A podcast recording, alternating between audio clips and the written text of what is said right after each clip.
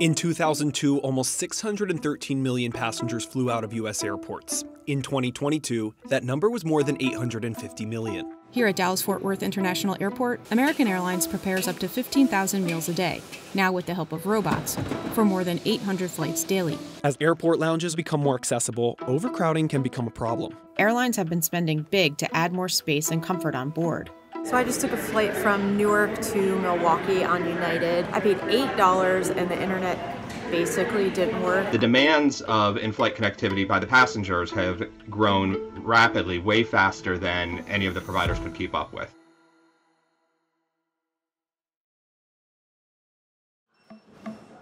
Airport lounges are popping up everywhere, and almost every major airline and credit card company seems to want to get in on it. You build in an airport, it's very pricey. They're spending millions of dollars to attract customers and keep them spending. Customers reward companies that take care of them, and we feel really strongly that the lounges are a big part of that for us. If you pay up and you're willing to commit to that airline over the long term and make it like a partner basically for your travel experience, and they're willing to reward you with, with better perks. More than half of frequent travelers surveyed visit a lounge at some point during their journeys. But as their popularity increases, so do the challenges of operating them, like overcrowding. After scavenging the grounds, I finally found a table. Once again, it is Hunger Games, true Hunger Games, to get into a lounge and actually find a seat. I would say any wait is too long, and we are doing everything we can to minimize that. As companies invest more money and effort into improving travel, loyalty status and lounge access are becoming increasingly harder to qualify for.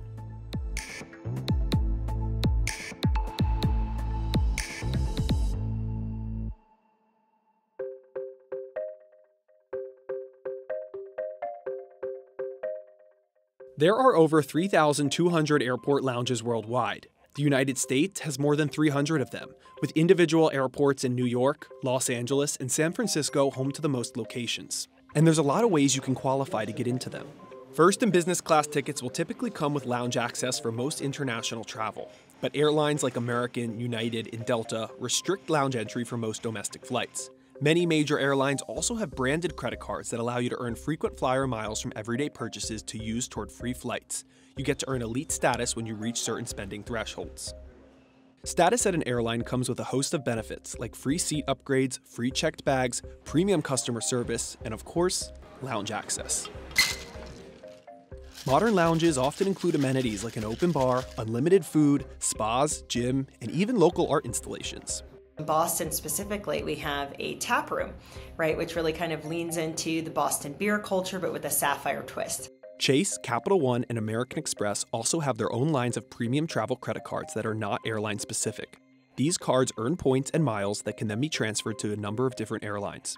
Chase and Capital One are both in the early stages of creating a lounge network of their own.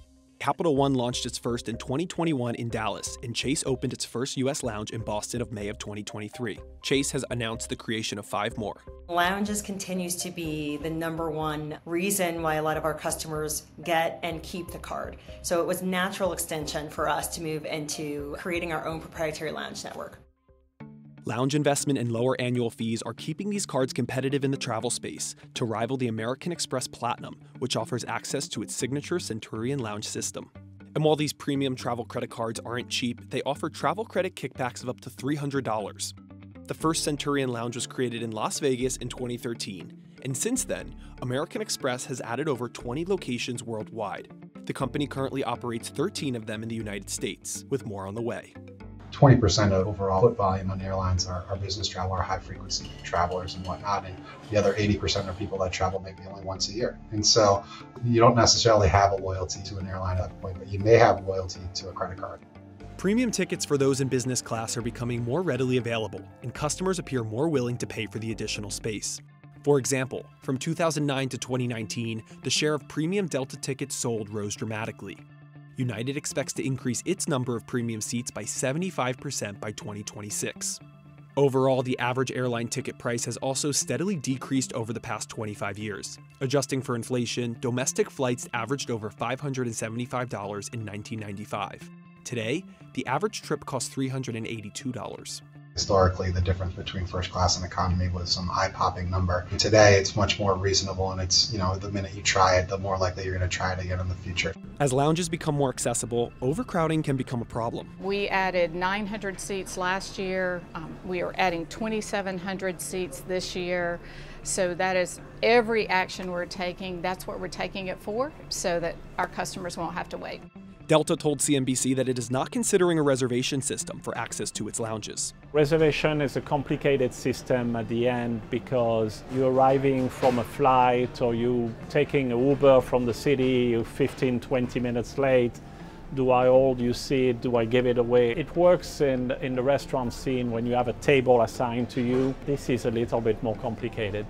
American Express allows its Centurion Lounge guests to check in via a mobile app, but access is still not guaranteed. Capital One is currently experimenting with a digital waitlist system. We are testing in our app now, and I would think of the digital waitlist less like a reservation and more like the ability to kind of join a list ahead of time so that your place in line is secured and less of a guaranteed table. In 1940, American Airlines introduced the first lounge for customers at the New York Municipal Terminal, now LaGuardia Airport. There were no membership dues, but you had to be invited. The clubs became so coveted that in 1967, American Airlines opened its doors to anyone that would pay its annual dues of $25. Lifetime memberships went for $250. That would be equivalent to just over $2,000 accounting for inflation in 2023.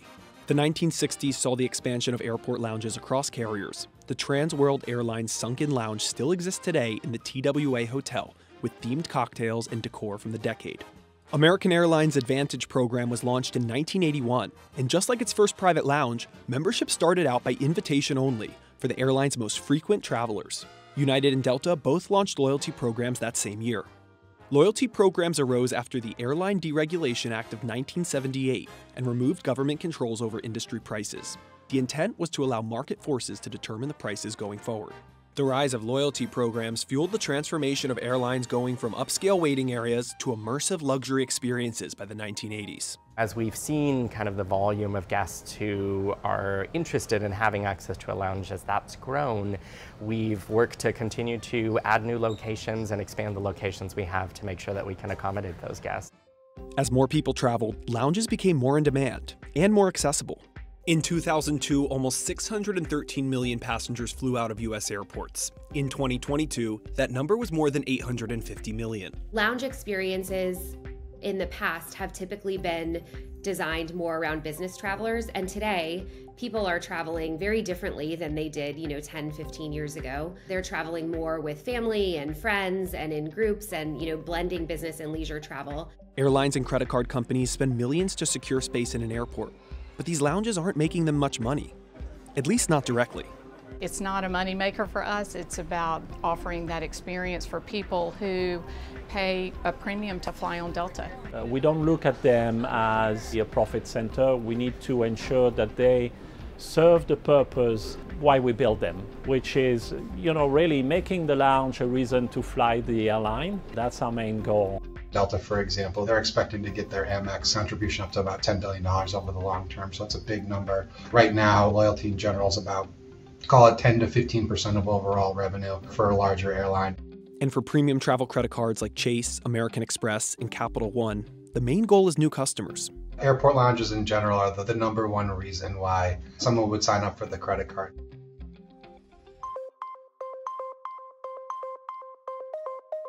The pandemic created a $35 billion loss for U.S. airlines. Pent up travel demand has since led to people flocking back.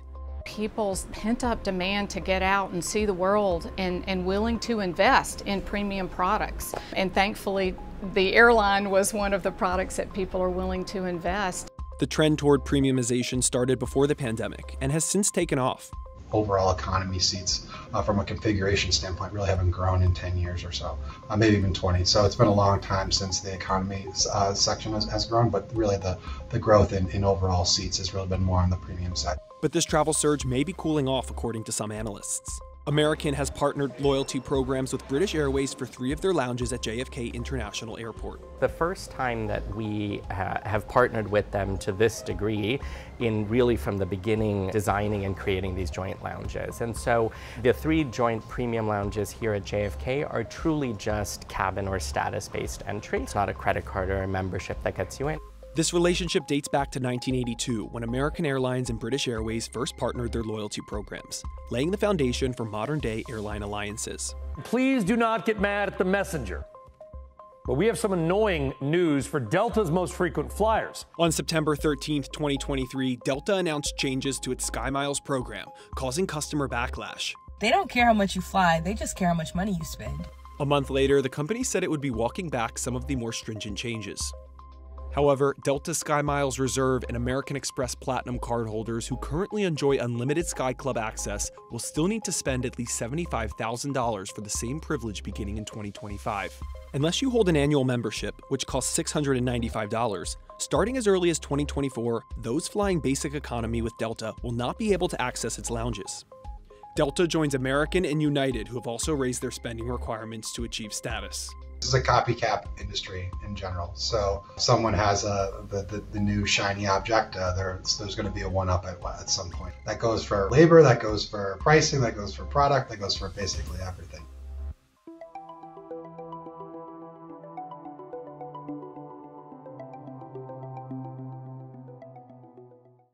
Since the 1980s, economy seats in domestic airlines have lost anywhere from 2 to 5 inches in legroom pitch, with the least being Spirit Airlines with 28 inches.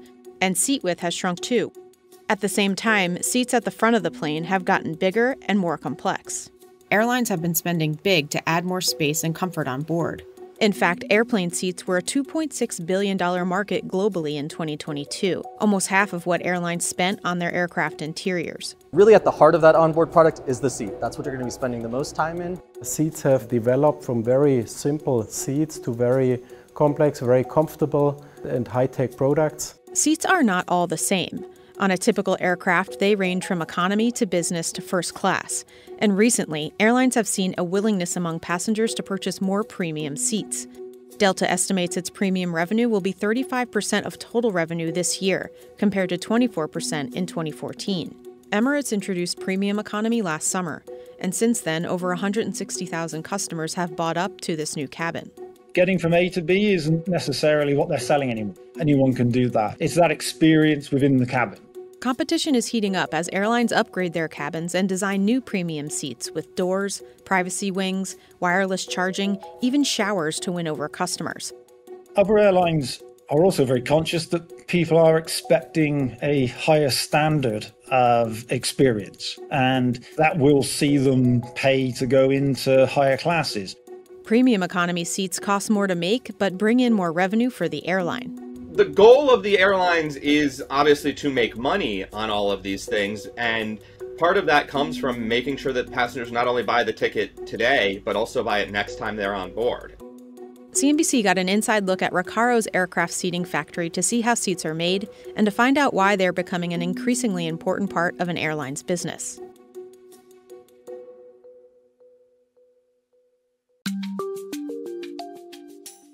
Aircraft seating has come a long way since the early days of commercial aviation, starting with wicker chairs, evolving to those with plush cushioning, and the ability to lie flat. Over the last few decades, changing technology and airlines' thin margins have impacted the layout of the cabin and design of seats.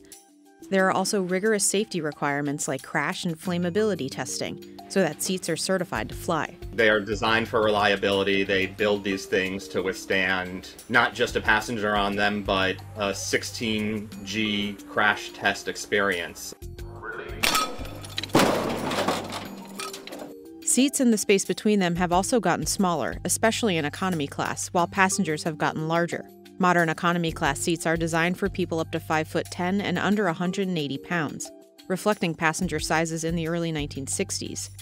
But the average US male is 200 pounds today. There are some manufacturers that are working on ways to squeeze a few more seats in from time to time, but I do think we're starting to get, in some cases, especially for long haul, towards the limits of what's reasonable and what passengers are actually going to be willing to fly. There are some regulations around seat pitch that make it harder to get too much closer together. You have to be able to evacuate the aircraft in a timely manner, and the closer the seats get, the harder that is.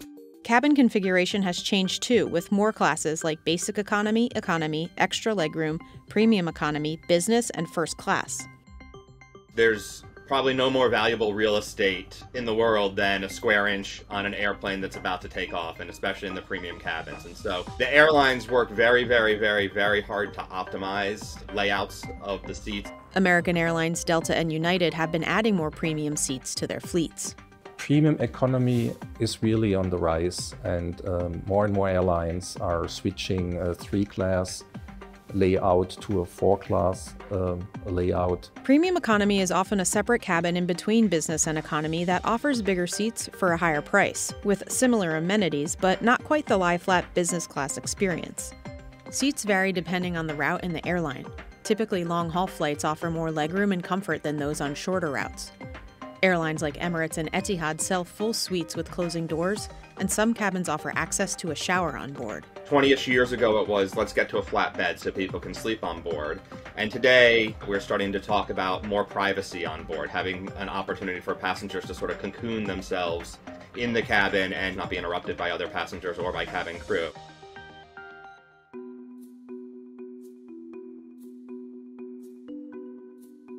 Airlines order seats from seat manufacturers, not from Boeing and Airbus.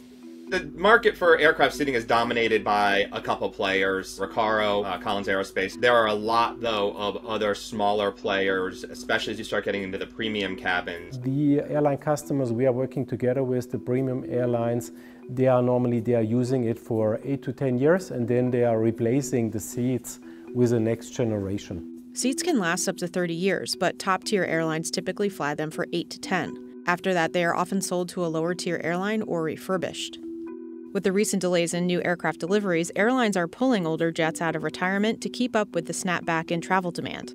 And spending more for a new seat versus a refurbished seat may not make financial sense for the airline. It really is to do with the lift that the airline needs and how do they keep aircraft flying longer but at the same time being mindful that they wouldn't want to invest too much in an aircraft that's near the end of its life.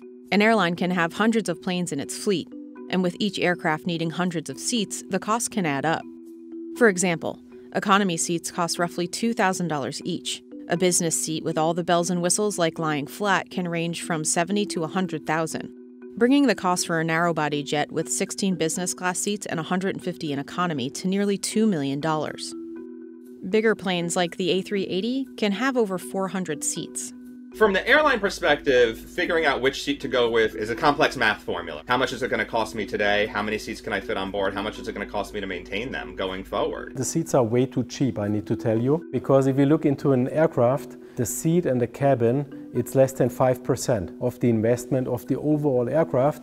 If you're fitting out an A380 with the volume of seats, and you've got first class and business class, then you could easily get into tens of millions. If it's an A320 and it's completely fitted out with economy seats, it's in hundreds of thousands. And it, and it very much depends what you're changing. When it comes to designing a new seat, a lot of things come into play, like weight, costs, electronics, type of aircraft, and the route it flies. In the end, it's a differentiator. That's also the reason why the airline is willing to customize, to change and adapt the seat according to their needs because all of them they are flying more or less the same or similar aircraft. It's the first cabin product you'll see, generally speaking, when you get on board the aircraft. So it's really important to make a great first impression. People want a cabin experience where people come onto the cabin and, and are wowed. And that may be from the smallest things to really advanced systems, which really differentiate the experience. The hardest part for us is to get the most space out of a given environment and lower the weight to the absolute minimum. And all the electronic parts which are being added are taken away from that goal. Airlines and seat manufacturers are very secretive about their designs. All the new platforms are designed in-house from scratch. Usually then the airline comes with a certain idea and we collaborate with them. And then we adjust the seats to their needs in terms of uh, trim and finish, colors, textiles, also uh, special features. Designing new seats takes several years. The time it takes to design a seat from scratch until it's put into service is roughly three years for economy and four for business class. U.S. airlines like Delta have been making a bigger push into premium seat offerings and said that premium growth is outpacing its main cabin, increasing 25% year over year. When we decided to embark on this new first class seat, we listened to our customers and they told us that there were four things that were really important to them privacy, stowage, productivity, and comfort. So, from a privacy perspective, you'll notice we have these great privacy wings that we've added to the seat, as well as a center divider between the seats. In the back of the seat, we have both a personal item stowage as well as a laptop stowage. The new Delta first class seat started rolling out last year on the Airbus A321neo. It's a multi multi million dollar investment. There's 20 of them per aircraft. and we have 155 aircraft on order, so that's that's a big chunk, and we have several programs uh, down the line that will receive this seat as well. There's a trend to more privacy due to the experience of the pandemic. So you, you have more of a cocoon situation, which is, feels better and it's easier to work in. Delta rivals United and JetBlue recently unveiled new first and business class seats with more privacy as well. United plans to offer wireless phone charging and winged headrests. The airline also offers its Polaris product, which are lie flat seats on some domestic routes. JetBlue recently redesigned its Mint class to offer seats with sliding doors. Now, we do still see a demand for things like bars on, on aircrafts. You'll, you'll see that on 380s, the new 777s. I think really what uh, the airlines are trying to get the balance of is how do you give that privacy that you might get from a premium or a first class product and have those social areas such that the customer can pick. When they want to be uh, private, they can be private. Then, when they want to socialize, they can go to social areas. A transatlantic ticket in business class can cost four times as much as in coach. The majority of seats on aircraft are made up of economy class, which has been hovering around 80% of the seat share on planes over the last five years. What the airlines and the customers are asking for, for sure, is comfort. In, say, economy, people want to have power at the seats. There really is a mix of some want IFE, so TV screens, where some want tablet holders. Airlines have spent years trying to fit as many seats into the economy cabin as possible. Airlines could reduce pitch a little more if they wanted to and probably get away with it. Uh, it does become a business question of whether passengers would continue to fly them or not. I do think we, we reached the limit and well, we are still working on, on some products where we kind of uh, stretch the physical boundaries. As for standing or stacked seats, that's not something we will see anytime soon. With all the certification requirements, which are there for a good reason, this really also slows down and limits somehow the possibilities for the different opportunities you might have maybe on a bus or on a train.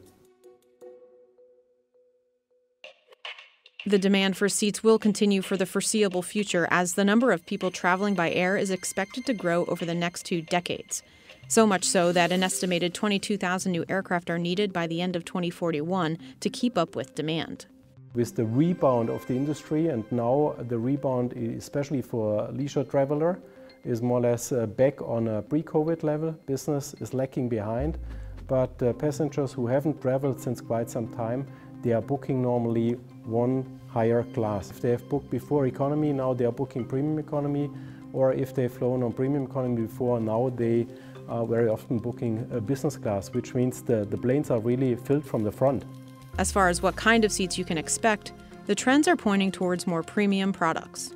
We're starting to see flatbeds rolling out more and more across the A321XLR or LR families. We're seeing it on some 737 MAX fleet as well, depending on how far the airlines fly and what their sort of target market is. So that is definitely something that is a growing market, and for the airlines that have that almost long haul international service that they're running on single aisle planes, it is going to be a trend for the foreseeable future.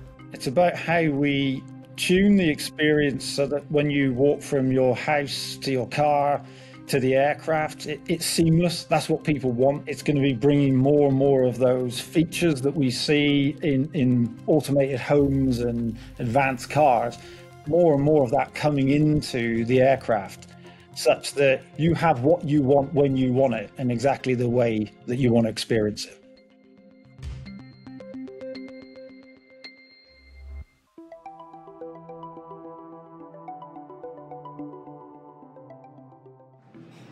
Here at Dallas Fort Worth International Airport, American Airlines prepares up to 15,000 meals a day, now with the help of robots, for more than 800 flights daily.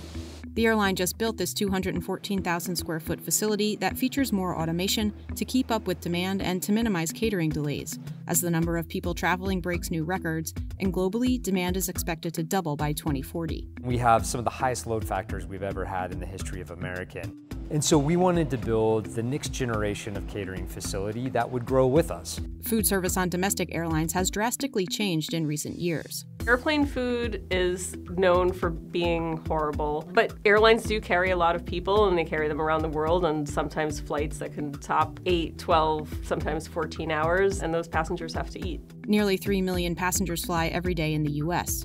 Post pandemic, airlines have seen an increase in passengers buying up to premium seats putting pressure on airlines to offer better food options and more of them.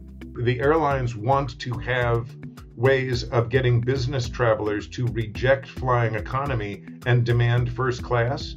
Airlines do not disclose publicly how much they make from selling food. Is considered ancillary revenue, which are services not included in the base fare, like baggage fees, priority boarding, and seat upgrades. Globally, airline ancillary revenue has grown from $42.6 billion in 2013 to nearly 103 billion in 2022. Running an airline is very expensive. So airlines like American, like Delta, they're going to look for places that they can cut costs wherever they can. Whether it's getting meals to an aircraft faster, whether it's making those meals more cheaply, they are going to do that. CNBC flew to Texas to get a first look at American Airlines' new facility.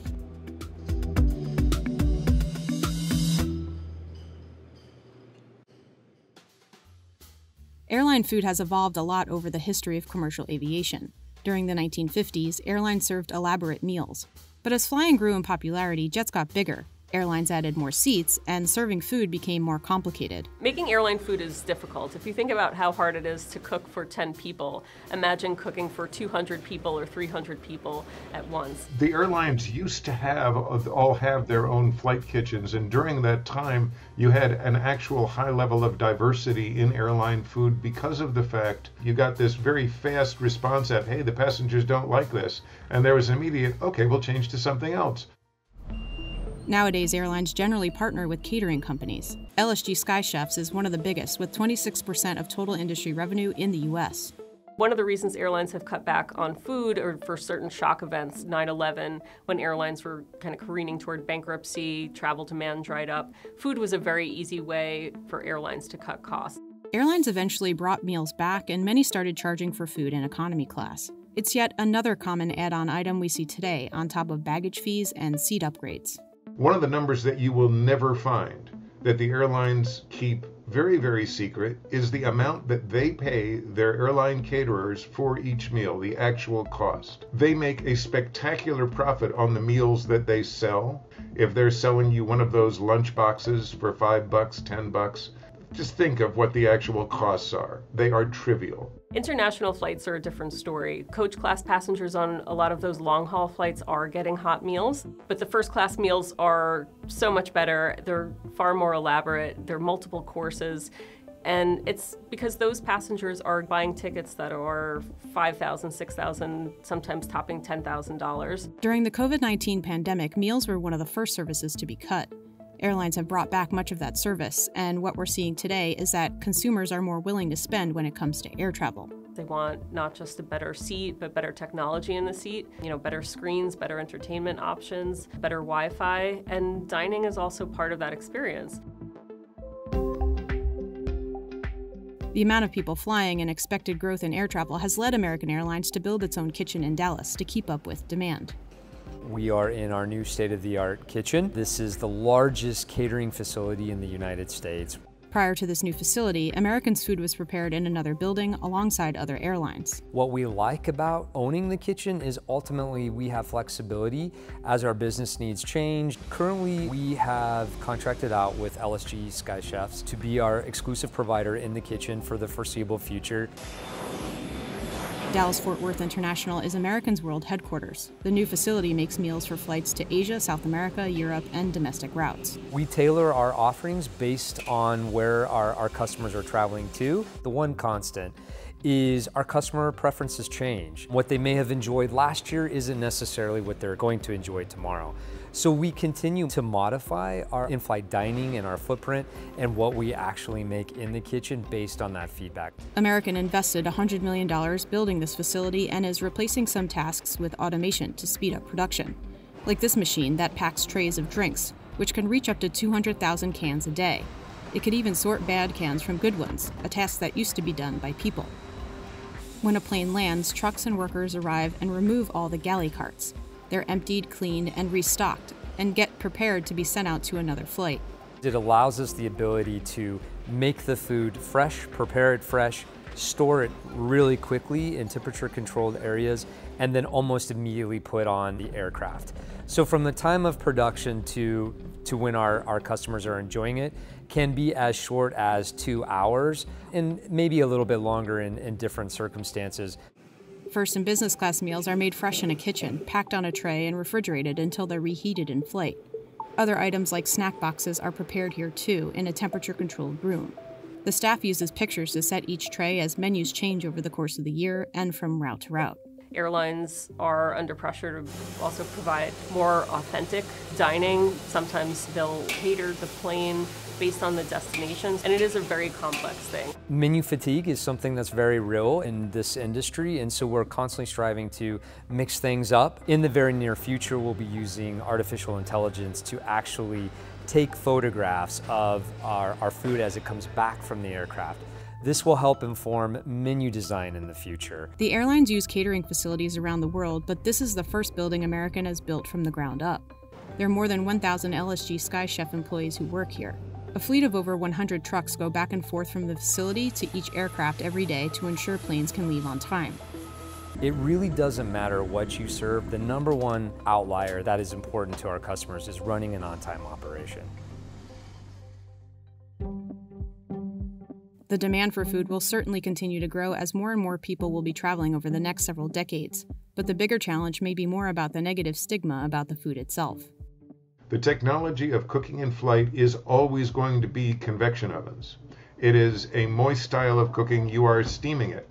Americans love fried food. Why don't you give us fried food? Imagine working a deep fryer aboard an aircraft.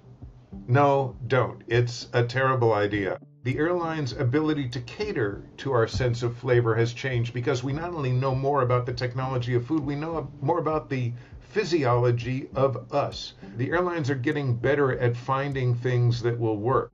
Airlines will continue to use food to draw in customers as they fight to incentivize their airlines' products and hopefully get them to pay more. Sometimes the coach passengers could even get a literal whiff of the food that the first class passengers are being served. Kind of the smell of freshly baked cookies, which is kind of like a, a, trope of the, the class divide within an airplane. That's been going on for a long time, but you can actually kind of see how much better the passengers are being fed just a few inches away from you.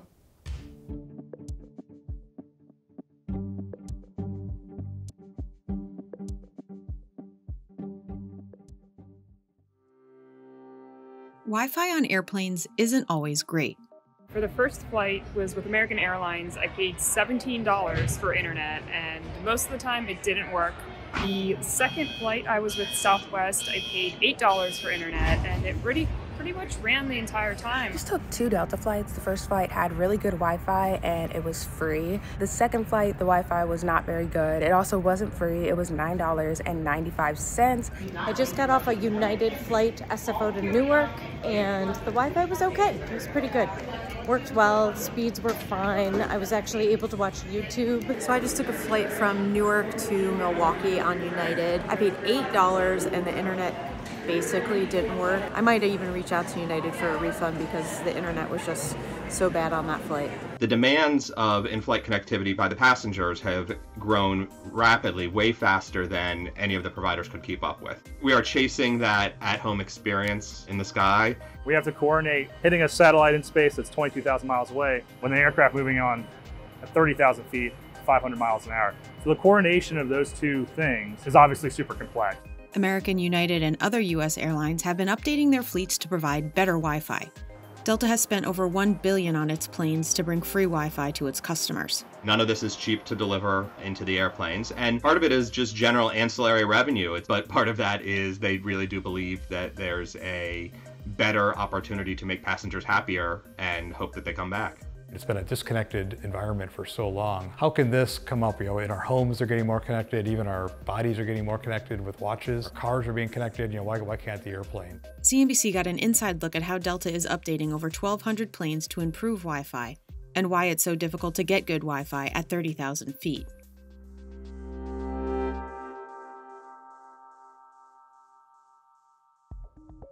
Airplane Wi Fi has been around for decades.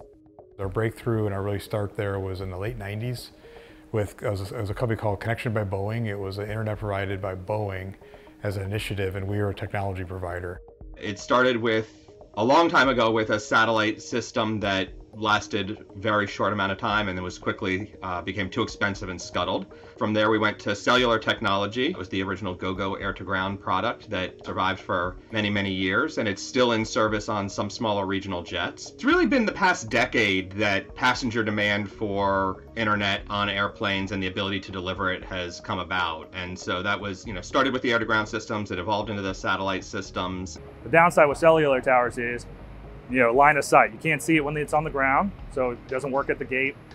And as you get out of view of cell towers like over water, over the ocean, just in the remote areas, it doesn't work at all. Satellites give you a broader view of the aircraft, less obstructions because it's looking down at the top of the airplane. You don't have to worry about any of the line of sight issues. Because of this, more airlines are switching to satellite based internet. It's probably only the last two years or so that there's been enough capacity available that many airlines could support the large volume of traffic that's being pushed across the satellite links.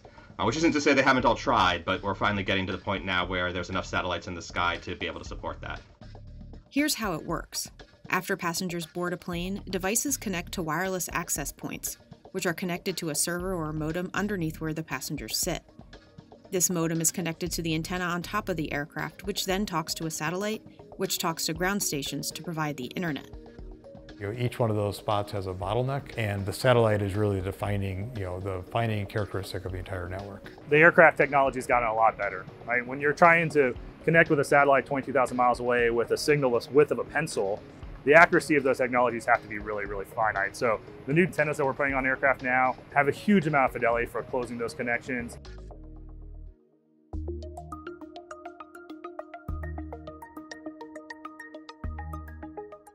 The satellite internet industry was a $7.9 billion market in 2022, and there are several big players in the space. Viasat is quickly growing and is about to overtake the top role. Panasonic Avionics is currently holding that top spot. Inmarsat, Intelsat, and of course SpaceX and Starlink coming on strong as well. Viasat provides satellite internet service for homes, defense communications, and airlines picking the right provider is a really expensive gamble in a lot of ways for the airlines. They have to look at what services are available today, what capacity is available today, and then also figure out where the system is going to be in two, three, five, maybe even 10 years, depending on what that contract looks like. Engines full power, and liftoff of Viasat 3. Go Viasat, go Falcon Heavy. Viasat recently launched the first satellite of three to expand its global coverage. These satellites orbit the Earth from space. One satellite can support coverage for an entire continent. And one of the features of that satellite, the new satellite, is expanded coverage.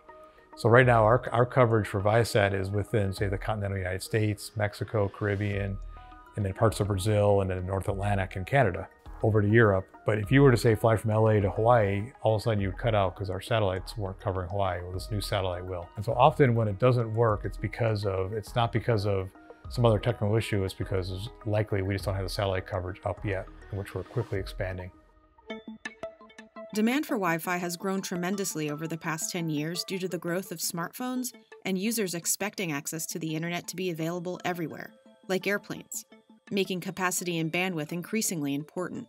The newest satellite, Viasat 3, has speeds of up to 1 terabytes per second, compared to 260 gigabytes per second in Viasat 2.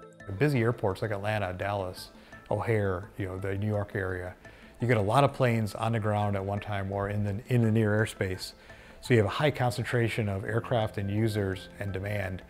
And often systems just don't have enough spot capacity. They just don't have enough to serve that demand. So it looks like it doesn't work. It's not really broken, it's working as designed. They just ran out of bandwidth. For airlines, that demand went from supplying Wi Fi for a few business customers checking some emails to an entire plane, sometimes hundreds of people, trying to stream movies. You get transcon flights where take rates can be uh, as much as 60, 70%. I was on a flight uh, this week where 118 passengers on board had 166 devices connected. It's absolutely a challenge. We wanted to deliver unfettered internet to our customers, meaning if you wanted to watch Netflix, you can. If you wanted to go to work, you could. If you want to scroll social media, you have the capacity to do that, which means we really need to be able to provision enough capacity in the aircraft to let anybody do whatever they want. So being able to deliver that much power to a plane has its own challenges. When we first came in, Wi-Fi, let's say you know, internet connectivity and IFE, in-flight entertainment, were kind of viewed as two separate systems. I think we knew it was happening in the market was everyone's everyone's was bringing content on board. It wasn't like bring your own device, it's it's bring your own subscription. So the internet has become synonymous with entertainment. The need for more bandwidth on board also means aircraft, especially older planes in the fleet, need to be upgraded. New planes like Delta's 737 MAX 10s will come with Viasat already installed. When it comes to using Wi Fi on a plane, it can vary widely depending on the route, the type, and age of the aircraft. Most airlines now offer free messaging, but when it comes to Wi Fi, passengers can pay a range of prices. In our testing of various U.S. airlines, we paid anywhere from nothing to up to $29 per flight. A few airlines like Delta and JetBlue offer Wi Fi for free, and some don't offer it at all. The airlines that have chosen to invest in Wi Fi are doing it and they're doing it pretty aggressively. You do have the other airlines, uh, Frontier, for example, who are an Allegiant. They don't want Wi Fi on their planes right now, they're not doing it. We started way back in 2019 with a team of industry experts that we hired on specifically to go test and theorize the capabilities of all these satellite networks and providers on the airframe to find eventually Viasat that they could deliver this experience. And we did that progressively from 2019 through 2021, 2022, as we led up to the confidence that we had to launch free Wi-Fi in February. Probably our fastest growing business line is the commercial aviation segment over the past, you know, say several five years. We visited Delta's Tech Ops Center in Atlanta to get a behind the scenes look at a 737's Wi-Fi system being upgraded. Team's already opened up the aircraft to start one, running the wires from the antenna, which will be around the middle of the aircraft to the front where our server and modem is going to be, and then back through all the wireless access points that are going to distribute Wi Fi to each of our passengers. As you transition through the plane, let's say you were in first class and you wanted to go to the lab in the middle, you would switch from the first wireless access point to the second to the third seamlessly as you transition from front to back. Delta's goal is to retrofit its entire fleet by the end of 2024 and are about halfway there. The airline believes by offering free Wi Fi, it will acquire more loyal customers, and in the first month saw 100,000 new SkyMiles members. There has been a shift of late away from the ancillary revenue approach and more towards the whether it's sort of Delta's decision that they think they can make more money with SkyMiles members and convincing everybody to join the program and having happy customers, JetBlue has offered free Wi Fi for years. Since launching with JetBlue in December of 2013, we've now added American Airlines, United Airlines, Delta, and Southwest Airlines, and most recently Porter and Breeze, uh, two, two smaller carriers that are up and coming. Hawaiian expects to offer free Wi Fi provided by SpaceX's Starlink on certain aircraft early next year. Outside the US, Singapore Airlines announced free Wi Fi starting on July 1, 2023. They all say we think that the passengers will be happier and they'll probably buy another ticket next time. And we just hope that we can get a little more revenue from them on the next ticket in the fare rather than trying to sort of eke it out on as an ancillary separate line item. JetBlue has always said it's sort of part of their marketing costs. They've been free since they launched, so they know better than everyone. But I've yet to see an airline say that with the cost of the install and ongoing sort of bandwidth charges, it's a profitable endeavor. The overall airplane Wi Fi experience still greatly varies on availability and dependability. The regional jet world is definitely the last frontier for getting a decent performance. They're, the ones that are online are still generally running with the air to ground system that just doesn't have enough spectrum available. That's going to change starting early next year. But the investment airlines like Delta are putting into its Wi Fi offering will only ramp up competition with rivals. We've been really passionate about free Wi Fi for a long time now, but the technology really hasn't been there with the capacity and space and the aircraft hardware to really deliver that experience at scale. Now we're there, and it, more and more satellites are being put into orbit every day. It's all the time now, and that's just going to continually get better over time. The bad news is that's still probably not that great. There's a long way to go. The good news is that with more satellites launching to support the systems, we're starting to get to the point where the systems can handle the amount of demand that's being placed on them. That's probably the hardest thing for us to do is to get people to trust that it works online and you can depend on it. Viasat-3, all the things we've been doing and working, it's the technology and the hard work behind it that makes it reliable, makes it consistent, and makes it have all the capacity and then the satellite itself is fundamentally behind, that's the bottleneck. And if you solve that problem and you have enough capacity where there's demand, you're gonna make the system work and I think everyone's gonna be joyed instead of frustrated.